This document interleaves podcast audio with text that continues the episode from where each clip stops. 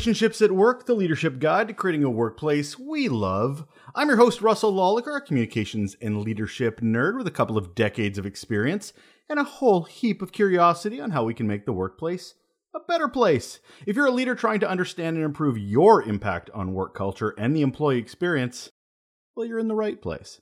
Every week on the show, I talk with local or global leaders on topics that are here to help us improve the workplace.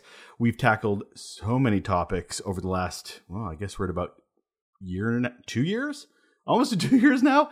Negativity, culture renovation, communication, empathy, activism, burnout from some of the most brilliant brains uh, across our globe. I've talked to some amazing international and around the corner experts, and I've been humbled by how much they've uh, shared with me and with you. So stick around. We're going to continue that trend.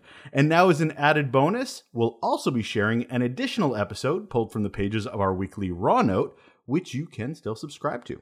It's just a quick and valuable bit of information under 10 minutes on top of our regular show.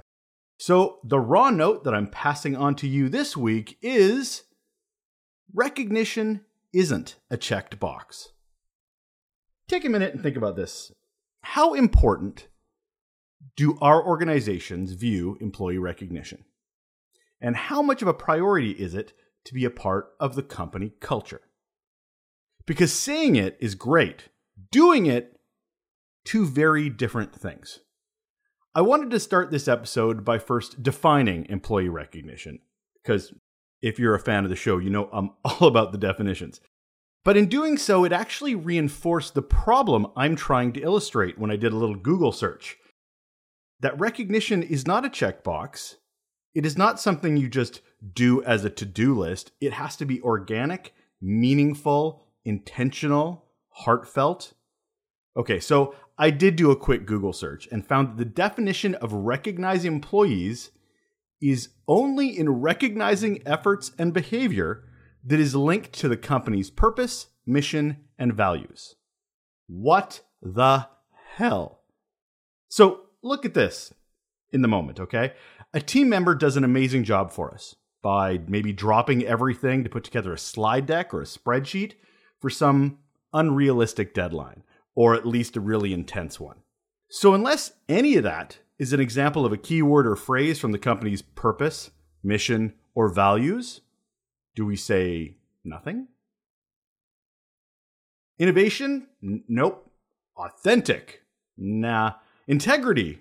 Not really. Collaboration? Fun? Customer centric? Uh, not in this case. So, FYI, I Googled generic corporate values and innovation, authentic, integrity, collaboration, fun, and customer centric were like the top six of ones that were generic. Anyway, wrong, wrong, wrong, wrong, wrong, wrong, wrong. I get the importance of purpose and mission and values. I absolutely do.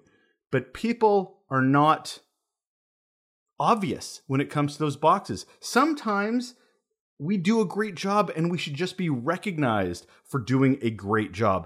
It's situations like this that make me think should we only thank staff because a performance review said we should? Or because it's in a communications plan as a leader going, okay, in order to checkbox employee engagement, I need to give out three kudos this week. It's sad to say, but sometimes that is the case because those leaders in those positions don't intuitively know to do these things. They're not in that position because they're a great leader. They're in that position because they fixed a problem or they checked a box. So, to really encourage the behavior that is linked to really meaningful employee recognition, that skill set isn't necessarily always there. Employee recognition is recognizing our people for doing great work, for being great humans, work related or not work related. I want to point that out too. We can give kudos for people for just being great people, even if it's outside of work. Maybe they did something for charity. Oh, wait, that's not part of our purpose, mission, vision. Who cares? Humans got to be humans. If we want to use words like belonging, which we certainly like to, then we need to look at the person, the whole person, and recognize them for their achievements, behaviors, and efforts. And not only do so because of some conditions we've attached to it. Recognizing your employees for what they do and how they do it is essential for improving morale, motivation, productivity, retention rates, company culture, engagement. You want some stats? I got some stats. Deloitte found recognition increases employee engagement, productivity, and performance by 14%. Gallup said employees who only receive recognition a few times a year from leaders are five times more likely to be actively disengaged at work.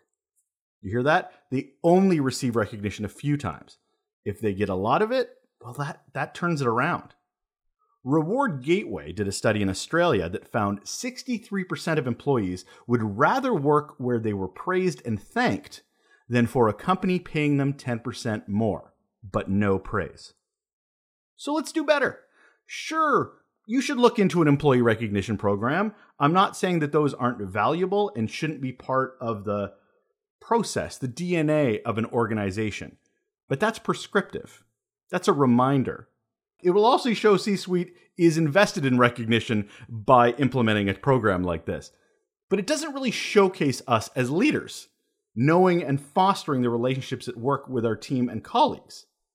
We need to make it personal, sincere, relevant. Now, what could that look like? Instead of speaking at a staff event with generic remarks, Tell a single story of how working with somebody helped you in your employee journey as a leader and made the organization better. How about instead of a generic best wishes on a birthday card or a congrats on some milestone note, leave a note about their family, a personal story of their achievement, or a project you're looking forward to working with them on. Personalize it. How about this one? After a branch meeting, when one of your team members asks a really difficult but important question, maybe they asked a question that made some people feel uneasy because it was such a raw and honest truth to power kind of question, tell them how much you appreciate that they did it. It might lead to difficult conversations, it might lead to uncomfortableness, but the fact that they challenged the status quo to improve the organization, that needs to be recognized. Truth to power should be recognized. Look at each circumstance, understand how that team member or colleague is best recognized. That's right, we have to get to know our people personally. Then do that and do it often and over and over again. Act like our team members matter. Not because your vision, mission, and purpose says you should, but because they do. And that will do it for another raw note sized episode of Relationships at Work, the leadership guide to creating a workplace we love. As usual, I'm your host, Russel Lolacher. If you get a chance, go check out our YouTube channel. It's got my smiling face, the smiling face of our guests. Everybody likes to learn differently, so we've got the version of the podcast audio, transcriptions on the website, but we've also launched a YouTube channel where you can watch the hands flailing and all the facial expressions as I dig into one of these brilliant guests of ours about a topic that really matters to us in our leadership journey check it out Relationships at Work on YouTube. Take care.